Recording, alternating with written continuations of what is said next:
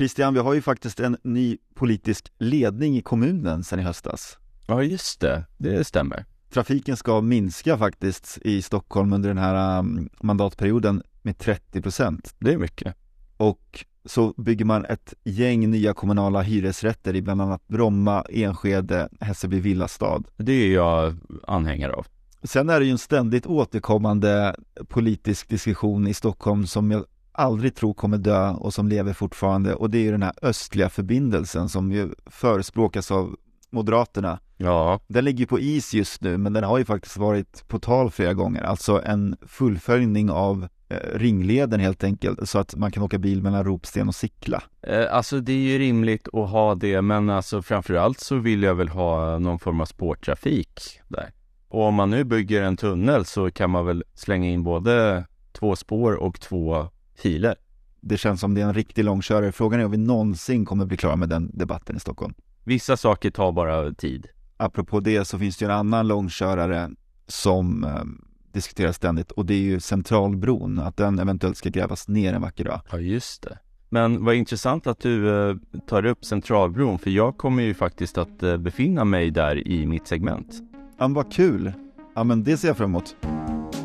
Men innan vi börjar så hälsar vi välkomna till ett nytt avsnitt av podcasten Ekensnack. Av och med dig, Kalle Kadhammar. Och du har Instagramkontot i en förvandlad stad. Och dig, Christian Gradholt. Du har Instagramkontot at Stockholms historia. Och platserna som vi pratar om kommer vi märka ut på våran Ekensnack-karta. Och en länk till den finns i avsnittsbeskrivningen.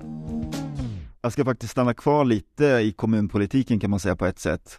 Det finns ju en byggnad i vår stad som fyller 100 år jämt i år ja. Ja. Vårt kanske mest kända landmärke dessutom, Stadshuset. Just det, 100 år alltså. Ja. Den 23 juni 2023 är det 100 år sedan Stockholms stadshus invigdes och under hela det här året hyllas Stadshuset runt om i stan. På Stadsmuseet, Stadsarkivet, i Kulturhuset, på Kulturfestivalen och under Kulturnatten. Där jubileumsprogrammet finns att läsa på Stockholms stads hemsida. Men hur kommer det sig att vi fick ett så stiligt stadshus egentligen? Det sticker ju verkligen ut. Det är liksom en byggnad som är både ståtligare och pompösare än, än både riksdagen och slottet skulle jag nästan vilja säga. Ja, och framförallt yngre också. Framförallt yngre också. Men, och varför på just den platsen? Ja. Där på Kungsholmen. De här frågorna tänkte jag reda ut lite idag. Men hela berättelsen börjar faktiskt någon helt annanstans, nämligen som så många gånger förr när det gäller Stockholm, i Gamla stan. Ja. Det brukar ju bli så ibland i den här podden har jag märkt och det är väl naturligt. Det mesta härleds från Gamla stan helt enkelt. Ja. För vid Stortorgets norra kant, alltså i medeltida Stockholms absoluta mitt egentligen, uppfördes någon gång på 1200-talet ett litet blygsamt trähus där man höll rättegångar av olika slag. Man kallade det här huset för Rådstugan. Den eldhärjades rejält redan 1330 och det är egentligen första gången byggnaden nämns i skrift. För man hade ju ett rättssystem redan då givetvis, kanske lite annorlunda från idag dock, för praktiskt nog hade man placerat en skampåle på Stortorget bara några meter från rådstugan. Just det. Så en dömd person kunde enkelt och smidigt eskorteras över dit och låsas fast för att sona sitt brott inför torgets alla åskådare.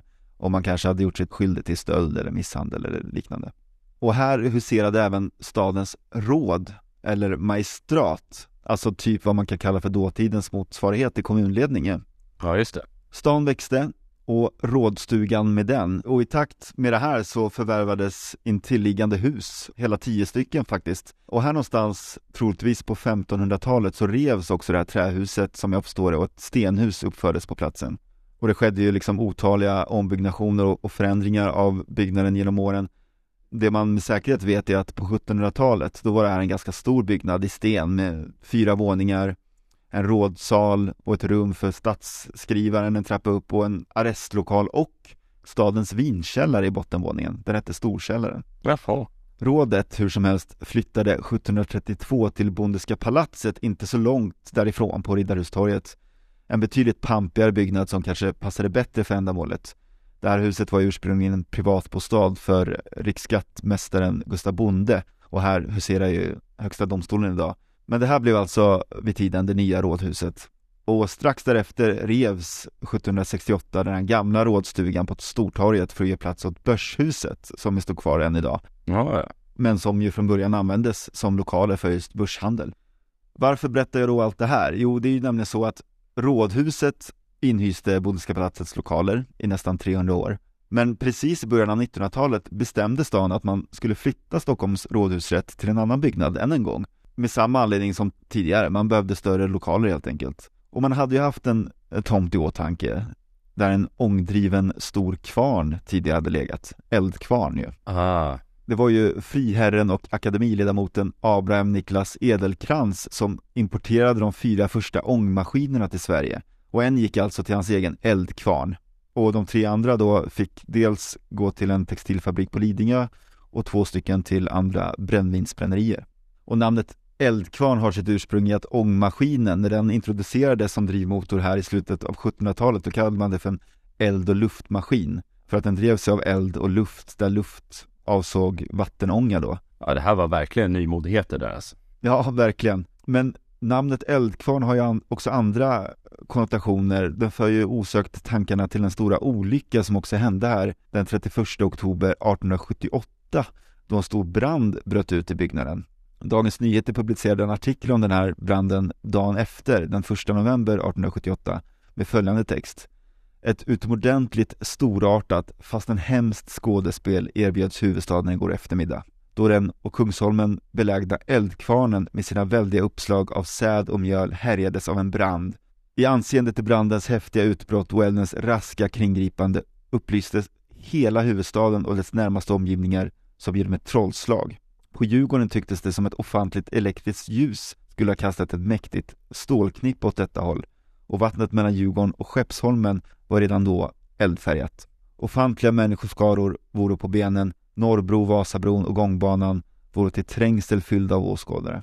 Ja, det här var ju spektakulärt och hemskt. Ja, Många av stans invånare gick alltså ut i höstmörkret för att se det här kusliga skådespelet. Eh, polisundersökningen visar att det var gnistor som hade uppstått av friktionen mellan själva kvarnstenarna som utlöste branden. Men jag har också läst att troligen var en nedfallande gaslampa som antände mjöldammet. Ja, det är en klassiker.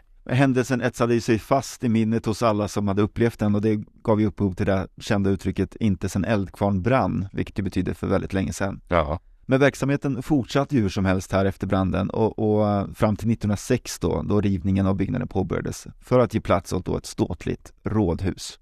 I december 1903 utlyste staden en arkitekttävling för det här nya rådhuset där till slut två tävlingsbidrag kom att ställas mot varandra. Det var Ragnar Östbergs Mälardrott med fasader i granit och det var Carl Westmans Hörn i tegel. Och Östberg vann med sin Mälardrott. Och du, jag misstänker att du har sett skisserna till den här Mälarbrott. Vad tycker du? Eh, jag är väl kanske då lite gladare att det som faktiskt blev byggdes. eh, Om man säger så. Det kan man lugnt säga. Ja, vad tycker du? Nej men jag håller med dig helt och hållet. Alltså man kan ju för lyssnarna säga att den påminner ju en del om dagens stadshus med ett hörntorn nere vid vattnet. Men den, den ser lite klumpigare ut liksom. Den, Ja. den är inte lika smärt. Eh, och den är den är på något sätt Östberg var inspirerad av Venedig här och jag tycker lite den påminner om det här tornet vid Markusplatsen. Och han har även tagit annan inspiration av Venedig. Dorspalatset intill vattnet i Venedig gav tydligen också inspiration. Ja, just det. Men som du säger, det som står här idag tycker jag faktiskt blev mycket bättre. Så det är väl lite tur att stan tidigt här invände mot att det här bygget skulle bli alldeles för dyrt. Det här var en helt enorm byggnad då och i granit dessutom. Och man ska ju komma ihåg att Stockholms stad var ju liksom inte den metropol som vi kanske ser på den idag. Kommunen hade inga stora pengar på det sättet att röra sig med. Det var en, en relativt fattig stad, i alla fall med dagens mått mätt. Ja, verkligen. Det här var ju början av 1900-talet. Ja, nej, det var inga stora resurser då. alltså. Nej, och det här innebar många vändor där både Östberg och Westman också fick rita om sina förslag. Östberg bytte bland annat fasadmaterial då på sitt förslag från granit till tegel för att komma ner lite i budget. Men till slut knäckte man nöten och man beslutade istället att dela upp rådhuset och kommunhuset helt enkelt. En ganska smart lösning faktiskt. Man tänkte ju att här nere vid vattnet, det passar ju perfekt med ett grandiost stadshus och rådhuset, ja det kan vi ju kanske placera lite längre in på Kungsholmen i anslutning till det här planerade polishuset som också var på G vid den här tiden. Det är väl lite praktiskt. Ja, det låter ju fiffigt. Sagt och gjort, det blev några fler turer än vad det var tänkt, men 1911 fick Ragnar Östberg slutgiltigt besked om att han kunde fullfölja arbetet med sitt stadshus på tomten där Eldkvarn tidigare stått. Och Carl Westman fick då samtidigt uppdraget att rita det här rådhuset som är lite tröstpris då nästan kan man säga. En annan fördel med den här uppdelningen av husen, det var ju att det mindre bombastiska rådhuset uppe på Kelegatan kunde byggas och tas i bruk snabbare, så man kunde ju liksom fortsätta arbetet med landmärket nere vid vattnet lite längre tid. Ja, okej. Okay. Och året därpå då, 1912, då påbörjades grundläggningen. Stadshuset gjorde på 1970-talet, när Stadshuset precis fyllt 50 år, ett drygt 20-tal intervjuer med några av dem som arbetade på bygget och de här intervjuerna offentliggörs nu för första gången i samband med 100-årsjubileet på Stadsmuseets utställning Vi som byggde Stadshuset. Den visas fram till 5 november 2023. Jag tänkte spela upp några utdrag ur de här intervjuerna här i podden. Ja, oh, vad kul! Jag tänker att vi lägger också upp länkarna till de här intervjuerna i beskrivningen till det här avsnittet. De finns nämligen på Stadsmuseets hemsida. Okej. Okay. Här är ett utdrag ur en intervju med springpojken Fredrik Arnström, född 1904 i Klara, om just stadshusbygget. Ska vi börja från början och kan du tala om när du var du är född någonstans? Jag är född i Klara. Du är född 1904? Ja. Sedan gick jag Klara nya skola. Så var jag stringkåke på centralteknik. Hur gammal var du då? 13 år. Jag slutade skolan klockan ett och började jobba klockan två. Och skulle sluta sex men det blev både sju och halv åtta och åtta. Det blev lite för mycket för mig så jag var dåligt med läxläsningen. Så en vacker dag så säger vår pappa att jag går inte tillbaka till skolan mer. Utan jag börjar heldag på centralteknik. Det här var i december månad, eller november månad 2017. Så när jag kom på Jakobsgatan mellan Regeringsgatan och Jakobs kyrka. Och då var det karl som mig. Har du jobb, sa Ja, det har jag, sa Trivs du med det, sa Ja, så jag springpojke. Så sa han, jag kan skaffa dig en framtidsplats, kan bli. Och han lämnade sitt visitkort, kom upp.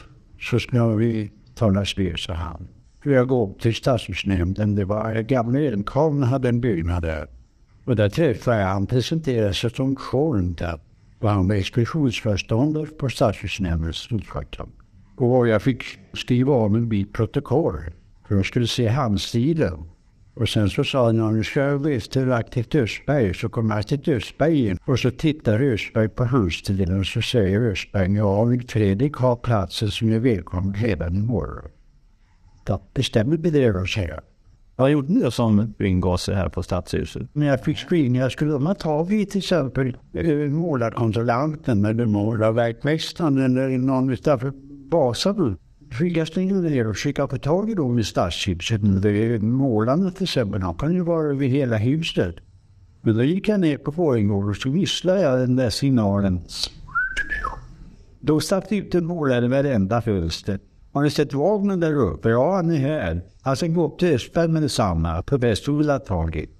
Ja, men vad kul att höra från en som eh, verkligen hade en av de lägsta, om man säger så, positionerna vid det här bygget. Ja, men verkligen.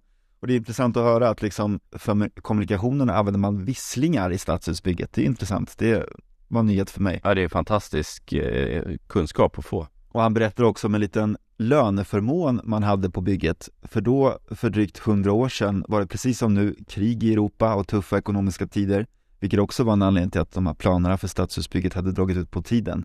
Hur som helst fick man packa med sig lite ved hem efter arbetsdagen och det gjorde också Fredrik Anström.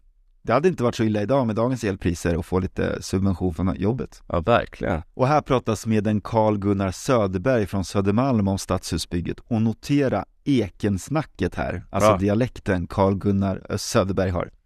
Börja med från början, du talar om var du är född. Jag är född på Söder, uppe vid Götgatan och Folkungagatan. Men eh, jag har bott i Solna sedan 1904. Jag bodde här uppe där Blåkullan ligger nu i småvillorna där uppe. Var det små, det så här små stugor där uppe. Det fanns inga bussar som gick då utan vi åkte spårvagn. Men vi började, spårvagnarna började rätt tidigt här så vi åkte spårvagn härifrån och till eh, Norra Bantorgen. Nej, nu ljuger jag. De gick bara Totenplan. Och sen fick vi ta treans spårvagn ner till Tegelbacka. Så var det, bara, det var inte långt att gå. Gick över bron? Ja, över bron. Så, så gick det till. Var det en som hette Arnfeldt, en smed. Han gjorde fina saker. Han var konstsmed egentligen. Och han gjorde de här gafflarna och de här spirorna till stadshuset. Och vi, vi, det var alltså ingen bilar på den tiden. Och åkare, de hade, vi fick sitta och köra ner en grabb till och jag. Vi satt och åkte med två dragkärror. Kopplade två dragkärror och körde ner dem ner till stadshuset. De där spirorna va. Hade ni häst och vagn? Nej, vi hade dragkärror. Fick dra själv från Lötmakargatan och ner till stadshuset. Det var inga små saker. Sen där gaffeln den, där sitter en krona. Ja, här sitter en. Och där sitter en. Kan du säga mig hur brett det är mellan varje krona? Två meter 70 centimeter. Det är inga dåliga grejer. Sen i alla fall så säger en utav bossarna där. Nu får ni åka upp och sätta dit spiran där uppe. Så körde de upp oss med en sån här vins. Och där sitter två urbalkar i mellan, emellan varandra sitter spiran i. Och där sitter, om jag ljuger, om det är åtta eller tio så här grova bultman. Så vi var uppe och satte dit det där. Och så hade vi den här spiran och satte han på andra sidan i en låda så åkte vi upp med den där. Ja, det, det är ju otroligt spännande att höra sånt här. Ja men verkligen, det är, man får ju vara tacksam att de här intervjuerna gjordes.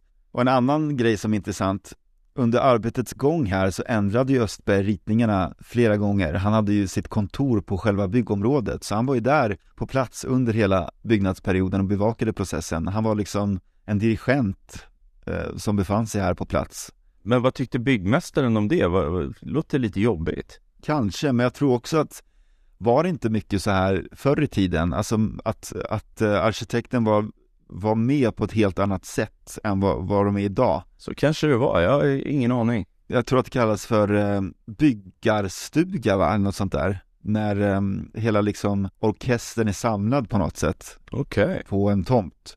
Och det här anses vara liksom det sista exemplet på det, när stadshusbygget men han, var här på plats och han, det var ju liksom, ritningarna var inte klara när grunden hade gjorts och man började bygga. Han grubblade länge på det här huvudtornet skulle avslutas upp till. Ja, just det. kan man ju se också lite på den här Mälardrott, att tanken var inte helt fulländad kanske. Äh, det känns den ser lite avknoppad ut. Ja, verkligen. Absolut. Eh, så inte ens när själva tornet höll på att byggas visste han det och det, det blev ju tydligen ämne för satir i diverse dagstidningar.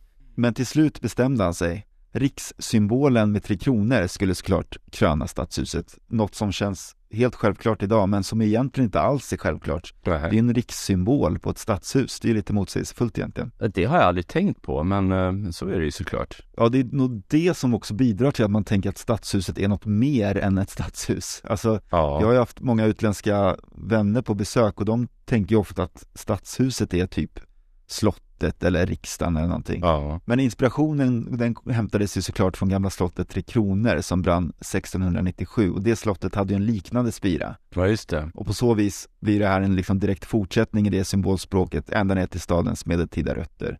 Och det är ju verkligen pricken över i Om man tittar på de här gamla skisserna som sagt av Mälardrott som ju liknar stadshuset i sin form men inte har några kronor högst upp, då ser det ju rätt märkligt ut. Och det finns fler blinkningar till gamla slottet i kronor faktiskt, för Östberg var noga med valet av tegel. Tegelstenarna i det här stadshuset har ju formatet 270 mm långa gånger 130 mm breda gånger 95 höga. Det är större än standardmåttet som är 250 gånger 120 gånger 62. Jaha. Och här var ju tydligen förebilden ett tegel som 1909 hittades vid utgrävningar utanför Stockholms slott och som man antog var just från slottet Tre Kronor. Ja, men så, sådana här detaljer gillar jag verkligen. Det är superhäftigt och det, det är liksom det här teglet då som Östberg insisterade på att använda. Och, och, det som var lite fiffigt också är att eftersom det här teglet är högre än normalt så fick man färre horisontella fogar och på det sättet en större stabilitet i väggen. Ja, ja. Och samtidigt ger det en lite annan visuell effekt. Och själva murningen utfördes sen i ett Också ett medeltida mönster i fasaden, i, i vad som kallas ett munkförband, där stenarna liksom ligger diagonalt över fasaden, lite som en trappa liksom, att man lägger dem som en trappa. Aha. Och stadshuset kunde så sen invigas på midsommardagen 1923, vad man då ansåg var exakt 400 år efter Gustav Vasas intåg i Stockholm. Just det. Eh, det är ju den som eh, finns avbildad i Nationalmuseum. Just det. Och det som är häftigt med det här är då att på midsommardagen i år firar vi inte bara Stadshuset 100 år, utan vi firar ju faktiskt också Gustav Vasas intåg i Stockholm 500 år. 500 år, ja. Och det kostade en krona att gå på den här invigningen och man kunde få en rundtur i lokalerna då och klockan halv fyra på midsommardagen, då var det taklagsöl med sång och dans. Och Dagens Nyheter uppmärksammade den här händelsen den 25 juni 1923 med en helsidesbild på första sidan och rubriken Midsommarsol över Stockholms dag. Vasaminne och stadshusinvigning firas med lysande medborgarfest. Så alltså med anledning av det här tycker jag att vi härmed ska införa att midsommardagen är Stockholms dag. Vad tycker du om det? Ja men det, det tycker jag, jag gillar den idén. Men vad hände sen då med Ragnar Östberg då? Han fick ju som förste svensk 1926 ta emot guldmedalj av Royal Institute of British Architects Jaha. för det här bygget. Men sen drog han ju sig undan lite och Stadshuset blev Östbergs sista stora verk förutom Sjöhistoriska museet som uppfördes på 30-talet. Just det. Men eh, jag vet inte Christian, du kanske vet mer om det här men det känns ju som att det är funkisen som slår igenom här på bred front och Östberg kom kanske precis som Ferdinand Boberg lite som du pratade om för några avsnitt sedan att tillhöra liksom det äldre gardet. Eh, ja, alltså det finns en, en känd eh, satirbild från uh, när Stockholmsutställningen 1930 rivs. Alltså det är en tecknad bild och, och då är, uh, är Ragnar Östberg en av de ivriga rivarna av den här väldigt funkisbetonade utställningen.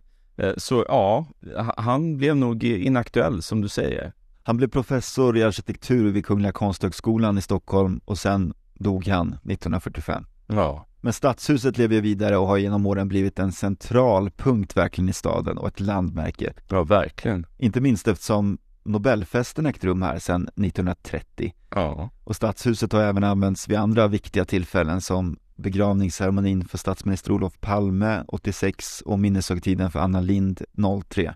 Ja, just det. Och är den inte vår stads kanske allra stiligaste byggnad? Jo, det får man säga. Så grattis på 100-årsdagen Stadshuset och grattis till alla oss som får ha den här fantastiska byggnaden i vår stad. Ja, stort grattis! Och, och jag gifte mig faktiskt där. Är det så? Ja. Vad roligt! Ja. Grattis till dig också! Ja, tack så mycket, tack. Eh, jag måste bara berätta, eh, eh, en gång när jag gick förbi Stadshuset, det var, det var en strålande fin sommardag och, och, det var väldigt många finklädda par där som skulle gifta sig. Det är ju någon sorts löpande bandgiftermål där inne. Ja. Det är bara, det är bara in och ut så ja. Och så är det ett par som ska gå över en cykelbana där. Och jag ser att det kommer några cyklister i hög fart och de börjar plinga ilsket på det här brudparet. Då. Ja. Och brudgummen, han släpper sin brud och kastar sig själv i säkerhet på trottoaren. Medan hon blir liksom stående kvar på cykelbanan och cyklisterna bara viner runt henne. Och den här blicken som hon ger sin blivande man i nöd och lust, ja. den var inte vacker. Otroligt vilken filmscen det låter som. En, en riktig Ruben Östlund-scen. Det var, det var speciellt att se det där. Och, och sen skulle de alltså gå in och lova varandra evig trohet. Fantastiskt! Ja, så kan det vara vid Stadshuset.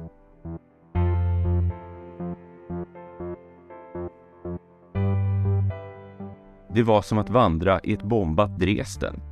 Sa vem om rivningarna i Klara på 50, 60 och 70-talen? Det där låter som eh, den här filmen Staden i mitt hjärta. Det måste vara en Anders Wahlgren va, som gjorde den? Exakt. Han gjorde den här liknelsen med andra världskriget redan i eh, den fjärde meningen i sin, som jag kallar det, opinionsdokumentär Staden i mitt hjärta från 1990. Och den finns på SVT Play, öppet arkiv och jag skulle tro att ganska många av våra lyssnare har sett den. Ja, den är riktigt intressant. Men det är ju inte helt ovanligt att jämföra med andra världskrigets bombningar när man pratar om rivningarna som försiggick i Stockholm under 1900-talet. Nej. För visst hör man och ser man ganska ofta folk säga något i stil med att andra städer i Europa bombade sönder under kriget men i Stockholm så förstörde vi själva eller politikerna stan. Och så känner den som säger så sig lite fyndig även om de inte har kommit på liknelsen själva. Men det ligger väl något i det såklart. Ja. Och Anders Wahlgrens sägning är väl kanske det mest kända tillfället då den här jämförelsen görs. Men jag tror att jag kan ha hittat det allra första tillfället då någon gjorde en sån här jämförelse. Den mellan andra världskriget och rivningar av hus i Stockholms innerstad. Det var den 13 februari 1944 och en signatur UM får en dikt publicerad i Svenska Dagbladet. Och jag ska inte dra hela, men versen där den berömda jämförelsen görs, det är den sista i dikten och den lyder Kriget grymt i andra länder, fornt och gammalt slår i grus. Staten här, med egna händer, river våra helga hus. Ingen pietet mer spåras, hänsynslöst man bryter fram.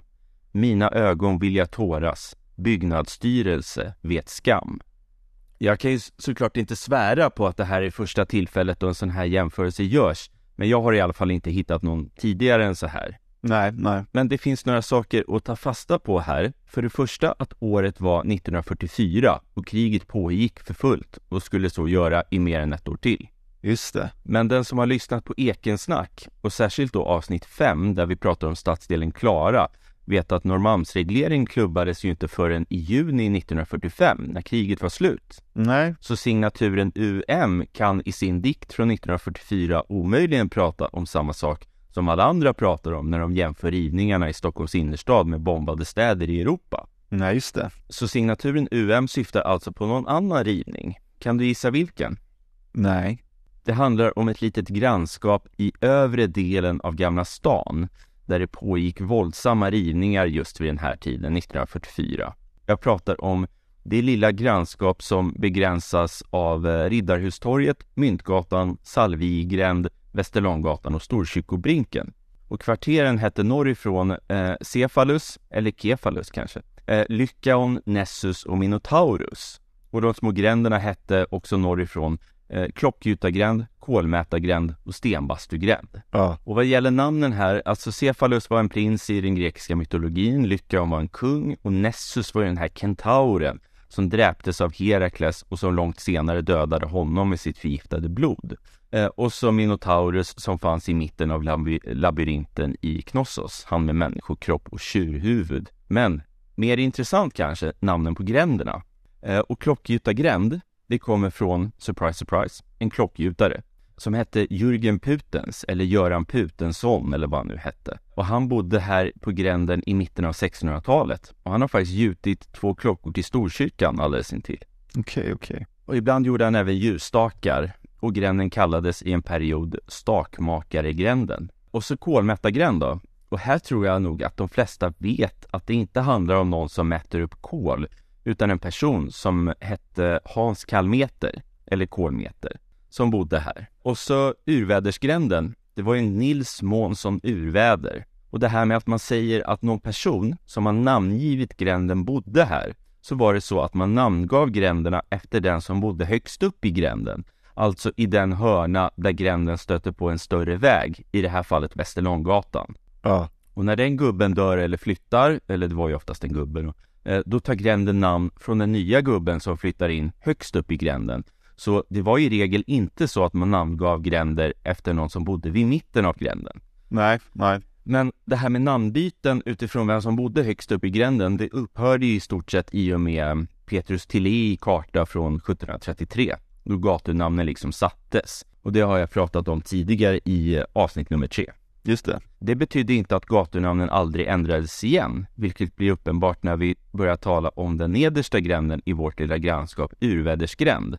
För den heter eh, sedan 1925 Stenbastugränd. Okej. Okay. Men det här med urvädersgränd då, det känner man ju igen, eh, för det finns ju en urvädersgränd på Söder också. Det fanns alltså två samtidigt. Ja. Eh, och sådana här grejer hade man ju försökt göra sig av med vid namnrevisionen 1885. Men man glömde väl bort de två urvädersgränderna. Det var inte förrän i början av 20-talet då den nybildade namnberedningen började fundera på det här med de dubbla urvädersgränderna man funderade på om man kunde döpa om Södermalmsversionen till Södra Urvädersgränd och posttjänstemännen som man hörde sig för hos föreslog att den kunde bli eh, del av Sankt Paulsgatan. Just det. Men man kom på att stadens gamla stenbadstuga hade legat här på medeltiden, här vid Gamla stan då. Och från 1400-talet så hade man namnet Stenbadstuvogrändine och på 1500-talet Badstuvgrändene och överståthållaren-vetet fastslog namnet Stenbastugränd 1925 och Urvädersgränd på Söder blev då kvar. Just det. Jag kan även påminna om att Västerlånggatan, eller delar av den i alla fall, en gång i tiden hette Norreportsgatan och Långa gatan Västanmur. Och fram till 1885 hette den mot just våra fyra kvarter här som jag pratar om eh, Stadsmediegatan. Och det sista om namnen här bara, Myntgatan på andra sidan kvarteret hette fram till 1860-talet Riddaregatan. Såklart efter Riddarhuset intill. Men för enkelhetens skull, nu när jag börjar prata om de här kvarterens historia, så kommer jag att prata om alla fyra kvarter och alla tre gränder tillsammans som kolmätargränd. Okej. Och som kuriosa kan jag nämna att den här retoriska tropen kallas pars pro toto, alltså delen för det hela. För det är ju utan tvekan så att kolmätargränd är det mest kända namnet i det här grannskapet. Och varför är den det? Jo, kanske för att den nämns flera gånger av Bellman. Just det. I till exempel Fredmans epistel nummer 34 till Movitz när elden var lös i hans kvarter ute i kolmätaregränden. Eh, och det är den som börjar med Ack vad för en usel koja. Och den finns ju att lyssna på med den underbara Fred Åkerström. Men en av verserna går Skådom nu kolmätargränden, smal och smutsig, full med grus. Rådstugtaket syns vid gränden, sen blott krog och jungfruhus. Ur ett bugnat fönstergaller syns en nymf med skinnkarpus. Strax burdus, slagsmål och skvaller, nakna gässor, tomma krus. Och här kan man ju säga att ett jungfruhus, det är ju såklart en bordell. Eh, och den hette Thermopolium Boreale och låg nere vid Myntgatan. Och när Bellman sjunger om Lotta, då är det Lotta i kolmätargränden som han syftar på, alltså en jungfru här. Just det. Och så rådstugtaket, det är ju Bondeska palatset vid Myntgatan. Och en eh, karpus, det är en mössa. Men då kan man också ta upp källaren Malmen, nere vid Myntgatan 3. Eh, för tidigare hade detta varit eh, Stadskällaren Tre kronor. Du vet, Karl IX gav ju order om symboler på stadens källare. Eh, det var förgyllt lejon och blå örn och sol och måne och så vidare. Men här var Tre kronor. Och det var här det berömda slagsmålet utspelade sig 1842.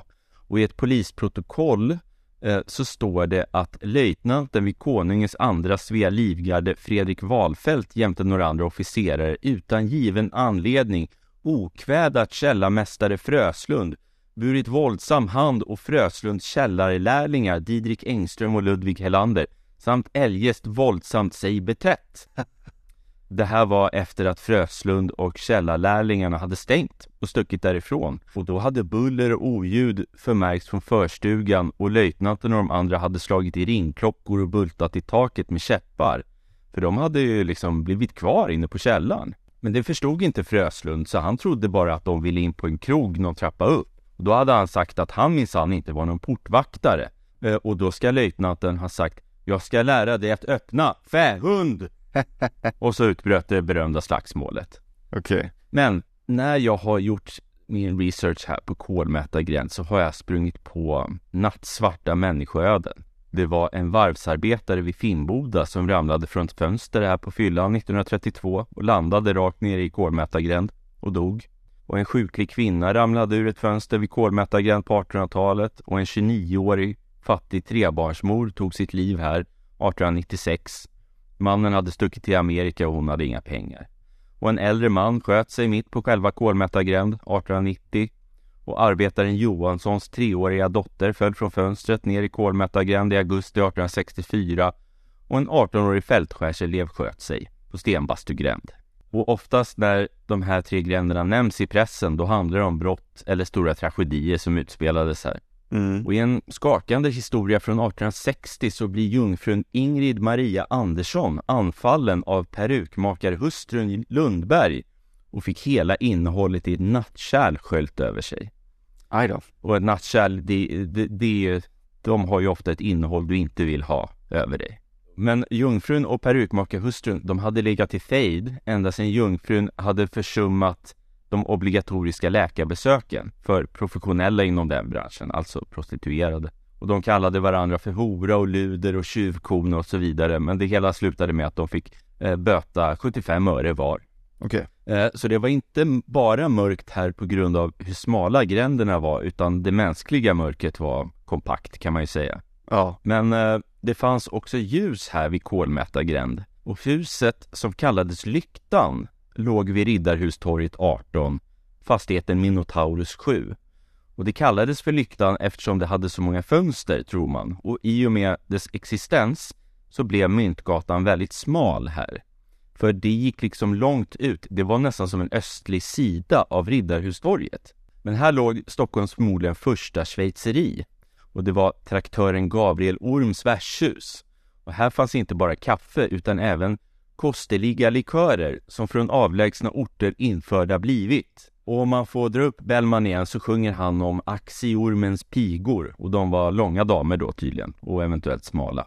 Men om vi går framåt i tiden lite till 1900-talet så börjar husen här vid Kolmätargränd bli gamla och faktiskt jävligt risiga. Man fick sätta upp stöttor i, i gränderna, alltså bjälkar mellan husen för att hindra dem från att helt enkelt lägga sig ner mot varandra. Det låter inte så bra. Och alldeles intill kolmätargränd så låg ju kvarteren Mars och Vulkanus där det gamla rannsakningsfängelset fanns. Och nu på 20 och 30-talen så rivs det här. Myntgränd försvinner också. Och man bygger upp kanslihuset. Alltså ett hus för regeringskansliet. Och här får man komma ihåg att det är staten som river, inte Stockholms stad. Ja. Men Stockholms stad funderar ungefär samtidigt på hur man ska förbättra framkomligheten från norr till söder. Och då tänker man sig bland annat en vidgad myntgata som ska kunna hantera trafikströmmarna från och till eh, Vasabron och Norrbro. Mm. Och då ligger huset Lyktan, som jag nämnde innan, i vägen. Eh, för jag sa ju att tack vare det huset så blir ju Myntgatan väldigt smal här, så Lyktan måste bort. Okej. Men dessförinnan, i en ganska märklig motion av Carl Lindhagen i stadsfullmäktige, så pratar han om hur viktigt det är att slå vakt om skönhetsvärdena på den här platsen. Och den var märklig på så sätt att han här på allvar underhåller tanken på Bondeska palatsets rivning. Shit. Det är ju rådhuset här, alltså Högsta domstolen idag. Eh, Och, och han säger att Riddarhuset, det tycker alla om. Men Bondeska palatset hyser ingen, inte ens stockholmare, några djupare känslor för. Nähä. Det där håller jag inte med om. Och han tycker att Riddarholmen förfulades på 1880-talet i och med Norstedthuset. Det ritades ju av Magnus Ceseus som även ritade Skandiahuset vid Mynttorget uppfört i mitten av 1880-talet. Så det har pågått rivningar i Kolmätargränds omedelbara närhet vid flera tillfällen. Men i Albert Liljenbergs förslag till generalplan för Stockholms tätare bebyggda delar, där ingår en vidgad myntgata. Okej. Och det var det som påkallade rivningen av huset Lyktan och såklart övriga fastigheter vid Kolmätargräns liksom nedre del mot Myntgatan. Och de här rivningarna ägde rum 1929, 30, 31 ungefär. Okej. Men du minns den här dikten som refererar till kriget som jag Ja. eh, reciterade där i början. Den kom ju mitt under kriget 1944. Ja. Det var alltså rivningar på G även då. Och då, förstår du, då var hela Kolmätargrändgrannskapet rivningshotat, alltså alltihop. För nu ville man bygga ett annex till sitt ganska nya kanslihus. Ja. Så allt skulle bort och 1942 så tas beslut av Kungliga byggnadsstyrelsen av rivning av våra fyra kvarter här. Aj. Så nu är det staten som förgriper sig. Eh, Det är lätt att tro att stackars Hjalmar Mer är skyldig till alla rivningar i Stockholm, men han kommer, som vi snart ska se, ha en annan roll vad gäller just den här trakten i Gamla stan. Intressant. Men eh, nu när Kolmätargränd ligger i farozonen, då bildas det en bevarandegrupp, Föreningen Kolmätargränd. Och de menar att en rivning, det vore att vandalisera staden. För det går ju inte att komma ifrån det faktum att husen var förfallna, vittrade, snea och vinda. Men föreningen Kolmätargränd såg ju uppenbarligen andra värden här än politiker och tjänstemän. För många i föreningen bodde ju i kvarteren och ville bo kvar. Alltså förmodligen i renoverade hus, men likväl i de här husen. Ja. Och ett annat argument mot rivning, det var att en eventuell fiende med en enda välriktad projektil kunde ta ut hela Sveriges civila ledning om allt placerades intill varandra. Så som det nya kanslihusannexet som var planerat. Då. Just det. Och i tidningen Arbetaren, då kunde man läsa att överallt där staten lägger sin tunga hand tycks det vara ofrånkomligt att oförytterliga värden går till spillo. Ja. Och om man ska vara krass, precis det här har ju hänt tidigare, men på Helgeandsholmen. För riksdagshuset och Riksbanken var verkligen inga uppskattade tillskott i stans miljö när de byggdes i början av 1900-talet. Nej, nej. Men det fanns en kille här i eh, föreningen Kolmätargräns som hette Henrik Alm. Han kom med ett förslag. Eh, man skulle kunna bevara fasaden mot Västerlånggatan och Storkyrkobrinken och i viss mån mot Salvigränd och uppföra kanslihusannexet liksom innanför och mot Myntgränd till. Och det lyckades ju faktiskt arkitekten eh, Arthur von Schmalensee rita in i planen. Och Schmalensee, han är ju känd för att även ha ritat eh, Lumafabriken och Kolingsborg till exempel.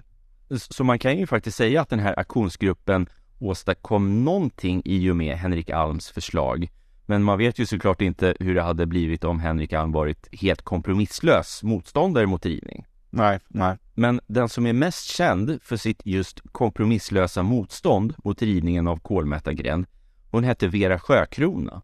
Okej. Eh, Och hon var journalist på Aftonbladet och något av en äventyrare. Eh, Och det var hon som startade föreningen Kolmätargränd, som senare blev eh, Gamla stans hembygdsförening. Och hon har även skrivit böcker om Gamla stan. Men hon var en sann aktivist och föreningens ansikte utåt och hon organiserade protester och möten. Dessa kvarter är starkt hotade. Fara finns att hela detta medeltidsäkta område av det allra äldsta Stockholm kommer att uppslukas av ett jättelikt ämbetspalats i funkisstil. Framförallt ett möte blev känt. Man samlades vid obelisken på Slottsbacken och det var helt svart av folk. Flera tusen människor hade kommit och så tågade man ner till Kolmätargränd och tog farväl av ett väldigt karaktäristiskt gammalt kvarter. För eh, man hade överklagat alla beslut och man försökte förhindra rivningarna till ingen nytta. Eh, Vera Sjökronas kamp slutade väl egentligen förgäves då, för i början av april 1945 så inleddes så de slutliga rivningarna. Ja. Men som sagt, fasaderna mot ett antal gator blev ju faktiskt kvar. Men av gränderna finns ju bara några procent kvar. Och det är några meter innanför fasaden till Västerlånggatan. Men här kan man väl ändå se med viss glädje på resultatet, även om man sörjer Kolmätargränd.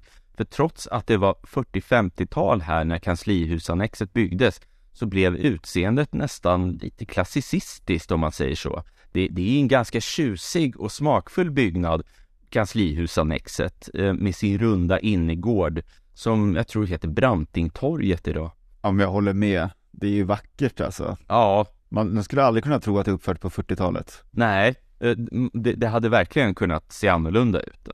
Ja, Men den riktigt stora synden som man begick här, det var nog ändå behandlingen av de ungefär 70 boende, för man eh, man hänvisade till nya områden i Årsta och Stocksund och Lidingö. Men det var ju inga rika människor som bodde här i Kolmätargräns, så de hade ju inga möjligheter att, att bara flytta till lägenheter som var mycket dyrare i hyra. Och man gjorde inga större ansträngningar att hjälpa dem heller. Det var ju, det var väl en skam.